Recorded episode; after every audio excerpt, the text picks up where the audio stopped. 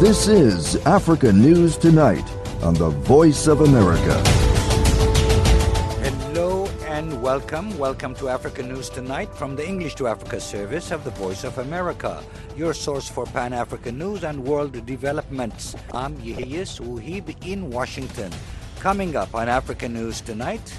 Africa has come together to say, silence the guns. And we did it within the Pan-African context, with the African Union guiding there in South Africa with our brothers and sisters. Ethiopian political commentator Dr. Desta Migu praising Africa's efforts to mediate a ceasefire to the war between Ethiopia and its Tigray region. Details coming up. Also, 21 teenagers and children were abducted by gunmen from a Nigerian farm. The U.S. will exclude Burkina Faso from a U.S.-Africa trade agreement. And activists in Cameroon say there has been a 60% increase in people applying for the U.S. diversity visa lottery. We'll have these stories and more ahead on Africa News Tonight. We start with our top story. Security forces in northwest Nigeria's Katsina state are searching for 21 teenagers and children, most of them girls, who were abducted by gunmen from a farm Sunday and are being held for ransom. Timothy Obiezu reports from Abuja, Nigeria. Katsina State Police spokesperson Gambo Issa said police have launched a joint rescue operation with the military and other security agencies in the state to rescue the missing persons alive and unharmed. He said the victims include 17 females and 4 males between 15 and 18 years old. They were working on a farm located between the villages of Kamfenin, Melafia and Kumendoka on Sunday, when armed men invaded and took them away. Issa spoke to VOA via phone. The local government area where the incident happened, we have a unit of the military there. So we are working assiduously with a view of rescuing the victims alive and on hope by the special grace of God. A local security chief told Reuters news agency that the kidnappers are demanding about $68,000 in ransom. Such large-scale kidnappings have become all too common in Nigeria over the past 2 years, with armed gangs known locally as bandits abducting scores, even hundreds of people at a time, and demanding huge sums for their release. In December 2020, more than 300 pupils were kidnapped from a boys' secondary boarding school in Katsina State. They were released after a week in captivity, and the government insisted no ransom was paid. The kidnappings and general insecurity have sparked criticism of President Muhammadu Buhari and the government. Officials say they're doing everything they can to keep Nigerians safe. Timothy Obiezu for VOA News, Abuja, Nigeria. Neither Eritrea nor regional forces allied with the Ethiopian army took part in the peace talks between the Ethiopian government and Tigrayan rebels, and it was unclear whether they would abide by the peace agreement that was finalized yesterday in South Africa. For more, VOA's Douglas Mpuga spoke with Hussein Kiflu, a political and social commentator. It took me by surprise because I did not think that they would come to this agreement, especially when the peace talk was protracted, just like the war on the ground. I've given up hope on it. But then it took me by surprise. But it doesn't mean that everything is settled now. But at least there is some hope, at least, you know, even if temporarily that... The bombing, the fighting, the killing of civilians have stopped. It means a great deal for the ordinary people. But will it hold as it's envisaged to be a lasting peace and cessation of hostility permanently? That's another question, because we have seen, as they say, the devil is in the details, and it's not a platitude, and whose validity can be proven by numerous peace deals that we had seen previously, and which had been broken soon after their signing. So would this peace deal in Ethiopia be any different than the South Sudan peace deal we had seen and which was broken soon after the signing? So would this peace deal in Ethiopia be different? That's my question. Because the nitty-gritties, the way to implement this deal, there are too many sticking issues. In your opinion, do you think the root causes of the conflict were addressed? No, I can't say that because one good thing about this peace deal is that at least, using the constitution they were citing, both sides were citing, this constitution is after all their own brainchild, especially TPLF's brainchild. So they went back to that constitution. That is status quo ante. It's good. But long term, this very constitution itself is the root cause of the problem. And unless they are planning to amend some aspects of the constitution, I think we would go back once again to the same problem. What would you say about the absence of Eritrea in this deal? Yes, that's another curious factor. Even though the document doesn't refer to Eritrea in name, indirectly it talks about foreign incursion, that the federal government of Ethiopia will protect the borders, international borders, and it will ensure security of the borders from foreign incursion. That tells me that it's referring to Eritrea. But why is it afraid to refer to Eritrea in no uncertain terms? It's like being afraid of the elephant in the room. And a day or 2 days before the signing of this agreement, there was a strong rumor that the Eritreans posing as Ethiopians, they were being planted in the internal state structure of Ethiopia, like in the intelligence areas, even they were appointed. So how is it going to be implemented, with the way the Eritreans are interfering in the internal affairs of Ethiopia, the way they are waging this war in Tigray, and how are they going to withdraw? And so why the mediators, they're talking about African solution to African problem, and yet Eritrea is one of the biggest problem in the Horn of Africa, and they are afraid to refer to Eritrea in name. So I'm curious, how, when it comes to implementation, how this is going to be implemented. That was Hussein Kiflu, a political and social commentator, speaking with VOA's Douglas Mpuga.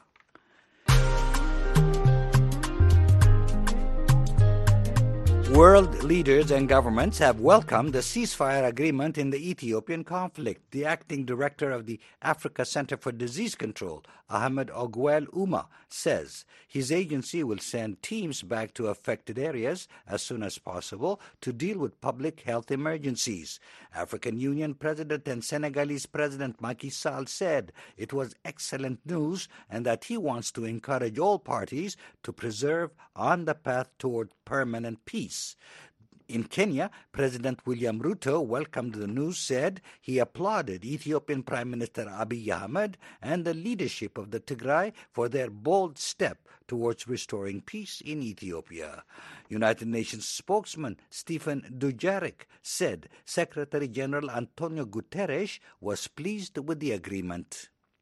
This is very much a welcome first step, which we hope can start to bring some solace to the millions of Ethiopian civilians that have really suffered during this conflict. In Washington, State Department spokesman Ned Price said the United States will remain engaged with all parties. What we will have to see is follow-through. And the United States will be there. We will be there to continue working with the African Union. They will continue to lead this process. Josep Borrell, European Union Foreign Policy Chief, said the EU encourages the parties to launch broader political talks and said the EU stands by the victims of the war and atrocities committed by fighters. Borrell went on to say it is important that victims see that justice is brought to the perpetrators of such crimes. You're listening to African News Tonight on the Voice of America. I'm Yeheyes Wuhib in Washington. Please note, we have moved our programs from voanews.com to voaafrica.com. There you'll find all your favorite VOA radio and TV programs and a whole lot more. Find us on voaafrica.com. Some experts say the Arab League summit provided an opportunity for Algeria to showcase its leadership in the Arab world. It's already had established itself as a major oil and gas producer, perceived by European nations as a key supplier amid the global energy crisis that stems from Russia's war in Ukraine. William Lawrence, professor of international relations at the American University in Washington, expressed a different opinion in Algeria's stance after the summit to VOA senior analyst Mohamed El-Shinawi. No. Algeria historically has been a major leader regionally and even globally, and it tries to live on its laurels of its past achievements and to claim leadership when it really doesn't do a lot more than other countries in the region, on these issues. As far as it's an energy supplier, Algeria has sort of a Goldilocks strategy of honoring its contracts with European countries, particularly Italy and Spain, and not doing too much to either decrease, which would help Russia, or increase, which would help Europe, of the gas supplies. Algeria's desire here is to prove that it's a reliable partner to all those with whom it has gas contracts. And it is a middle-level power with this glorious history and a potential of playing a leadership role. But Algeria doesn't really lead like it used to. Maybe it could in the future, I hope so, but that's not really what's going on here. There was no mention of any summit efforts to bridge the gap between Algeria and Morocco, while the Algerian president called for Arab unity as a goal for the summit. Your thoughts? There was no significant progress on either front. In my opinion, what's going on here is more defense than offense. So the Arab League is defending Palestinian rights without proactively coming up with a common position of significance or solution for the problem vis-a-vis Israel. It's defending to some degree the food and energy insecure citizens in its region without investing enough to increase self-sufficiency in food or energy and resiliency. It's defending against the effects of climate change without doing enough collectively to address climate change. As for Western Sahara, it's impossible for the Arab League to do anything because its members are strongly divided over how to support Morocco or the Sahrawis.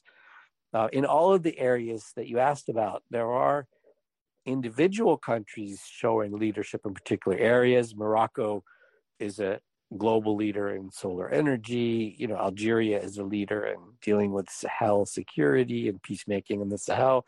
Tunisia is a leader in technology, entrepreneurship, aspects of human development. Libya's been able to do internal peacekeeping. The ceasefire is holding, and there's strong counterterrorism there, and they're getting their energy back into global markets. So all the countries are making sort of individual contributions, but that's not because of the Arab League. The Arab League is really just a collective talk shop and a coordinating body that doesn't usually make much progress in galvanizing collective efforts to address regional and global issues. Unity is great among the Arab countries, but what's important is what you do with it. And the Arab League isn't and hasn't been able to go very far in advancing the Palestinian cause or any other cause. And when they do make progress, it's usually not because of the Arab League, but more because of the individual contributions of members.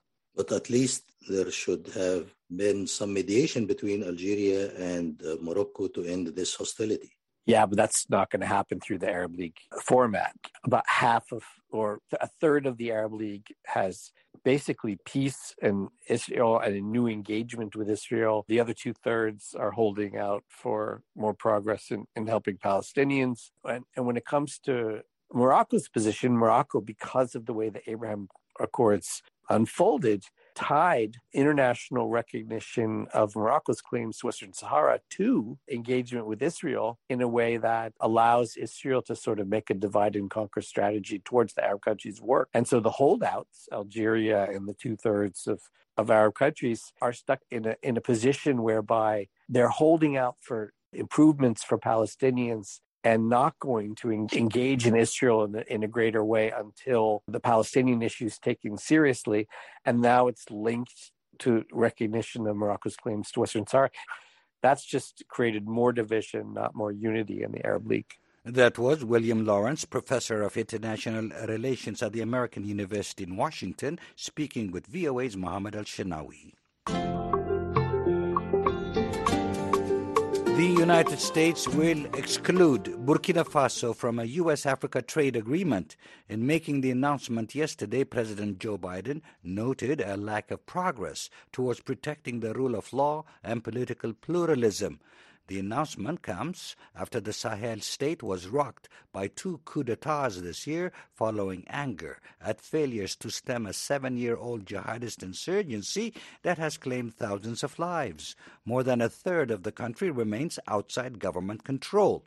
The U.S. has determined that the government of Burkina Faso has not met eligibility requirements under the African Growth and Opportunity Act, and Biden said his government will terminate the country's designation as a beneficiary starting January 2023. Activists in Cameroon say there has been a 60% increase in people applying for the U.S. Diversity Visa Lottery, also known as the Green Card Lottery.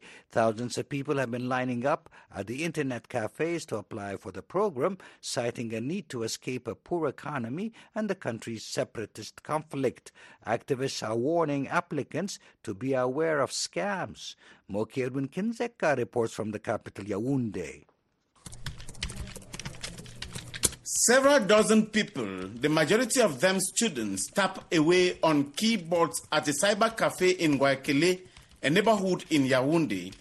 The owners say most of the applicants queued for long hours to register for the 2022 U.S. Diversity Visa Lottery.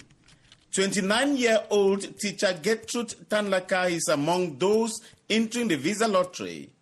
She says she is searching for better economic opportunities. I just want to get out. That is why I'm playing the American lottery. My family has suffered a lot, and this is a time for me to take care of them. In Cameroon, I cannot do that. I work every day from 6 a.m. to 8 p.m. and the remuneration is very discouraging. But in America, it will be easy. It is an opportunity to step out and change my life. Tanlaka says her mother also signed up for the lottery to increase the chances of them succeeding. The Digital Rights Coalition, an alliance of civil society groups advocating for online rights and safety, says Cameroon's estimated 200 cyber cafes have seen a 60% increase in people applying for the visa lottery this year. They say this follows a sharp dip in 2021 due to the high number of U.S. deaths from COVID-19. The State Department reports that entries to the American Visa Lottery Program from Cameroon dropped to 151,000 last year, about half the number from the year before. Now, says the coalition, many people are hoping to escape economic hardship caused by high inflation and a separatist conflict in Western Cameroon, which has claimed at least 3,500 lives. Akaba James, the coalition's coordinator, says his organization is warning people to avoid scammers who charge money for unhelpful lottery advice. There are thousands of fake sites, fake people on YouTube providing advice about the DV lottery when they themselves have very little understanding of the process. Ensure that wherever you play the lottery, you collect your receipt and preserve it very well, so that by the time the results are out and if you happen to win, then you can proceed with the filling of your visa application form, the DS-260, and then eventually getting the second notification later and going for an interview and eventually paying your green card fee and traveling to the U.S. The police says some scammers have been arrested but are giving no details. Meanwhile, some cyber cafe owners have been charging illegal fees of between $2 and $7 for each electronic entry for the visa lottery. Applications can be submitted for free at www.state.gov as recommended by the U.S. Department of State. Jeffrey Presnell is vice consul at the U.S. Embassy in Yaoundé. Speaking on local television channel STV recently, he said people enrolling for the green card lottery must have at least a secondary education. He also advised applicants to closely follow the rules spelled out on the document. Another common mistake that we see is that applicants do not include all of the members of their family. And it's very sad because sometimes we see applicants that have won the lottery come, but they are disqualified because they did not list all of the members of their family. If you just have a fiancé, you should not list your partner on that application. He advises applicants to only list the names of legal spouses or children who live with them. Moki Edwin Kindzeka for VOA News, Yaoundé, Cameroon. In South Africa, the African National Congress has used its majority in parliament to push through a bill that allows it to seize land without compensating owners under certain circumstances. Darren Taylor reports. South Africa's third largest political party, the Economic Freedom Fighters, wants the state to confiscate land from whites to give to blacks. This, it says, will right the wrongs of the country's apartheid past, when whites were given the best land, especially for farming. The ANC has since 1994 given land to thousands of black farmers. But most of the farms failed because the state didn't provide enough financial support. Agricultural groups say mismanagement and corruption have also destroyed the ANC's land reform projects. The AfriForum civil rights organization says land expropriation in any form will be disastrous. Spokesperson Ernst van Sale says the world's stronger economies do exactly the opposite. If you go look at their economy at the moment, a lot of their growth is coming from trade liberalization through protecting property rights, incentivizing entrepreneurs to start businesses and liberalizing their economy, and not state-centralized socialism, basically, where you just put more and more power in the state's hands and it doesn't really benefit the people at all. He points to Venezuela and Zimbabwe, where land expropriation has sparked economic meltdown. What I find interesting is in that UN declaration declaring apartheid a crime against humanity, they also declare targeting a racial group for land expropriation as a crime against humanity. So we can't solve the wrongs of the past by committing crimes against humanity in the present. It's a very bizarre idea for me. AfriForum's position is that should a white farmer want to sell land, black agriculturalists should be first in line. But under no circumstances should the white farmer be forced from the land. Opponents of the bill also argue that taking land away from big commercial farmers and dividing it between thousands of small farmers will harm food production. But Dr. Peter Karungu, a Kenyan economist based in South Africa, says history shows this concern isn't valid.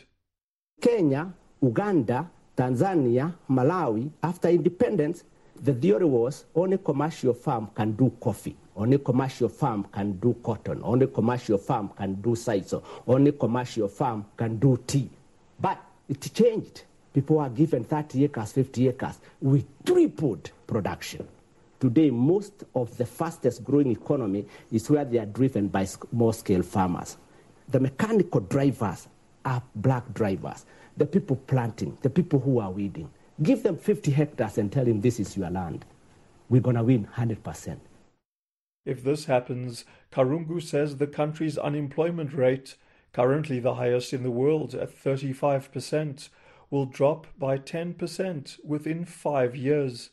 But he emphasizes the new food producers will need proper help from government, not corruption-racked programs and false promises. The most supported system worldwide is agriculture support system in the US or the European Union. They spend trillions to support farmers. In the United States in 1990, when I was a student, they were spending $280 billion to support farmers, to make sure the farmers and the people in rural areas live at a better lifestyle. Let's do the same. Agricultural organizations are worried the government's going to dole out land next year to win support ahead of the 2024 general election. The ANC insists it won't do this and is dedicated to a just land reform process. For VOA News, I'm Darren Taylor in Johannesburg. And that wraps up this edition of Africa News Tonight. Thanks for choosing the Voice of America. I'm Yeheyes Wuhib in Washington.